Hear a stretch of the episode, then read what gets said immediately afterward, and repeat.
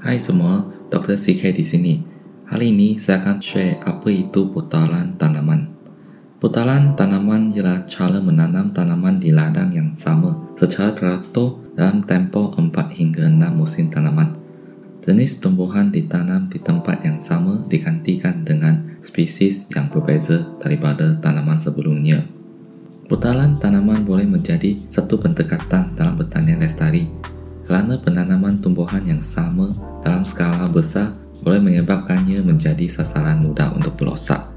Atas sebab ini, penanam komersial yang bukan organik terpaksa menyembuh seluruh kawasan dengan lacun perosak.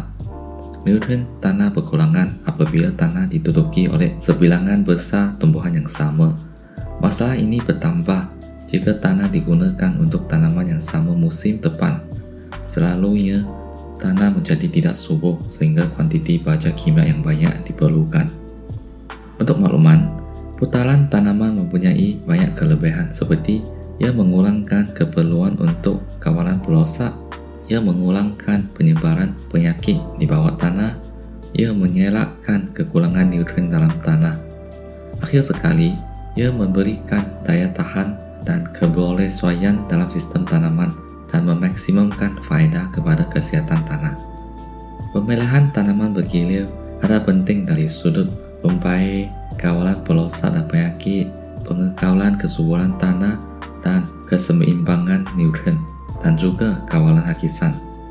Tanaman bergilir ini biasanya dikelompokkan kepada empat kumpulan. Pertama, tanaman yang ditanam untuk daun atau bunganya seperti sayur salad, bayam. Kedua, tanaman yang ditanam untuk buah-buahan seperti tomato dan telung. Ketiga, tanaman yang ditanam untuk akarnya seperti lobak merah dan keledek. Dan akhirnya ialah tanaman kekacang. Di ladang, biasanya dibahagikan kepada empat bahagian dan penanaman di setiap bahagian digilirkan antara empat kumpulan tanaman yang saya nyatakan tadi. Okey, sekian saja untuk sesi perkongsian ini.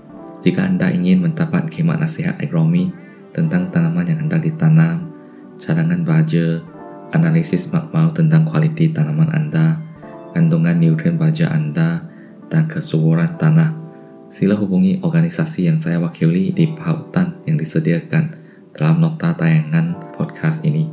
Sekian terima kasih.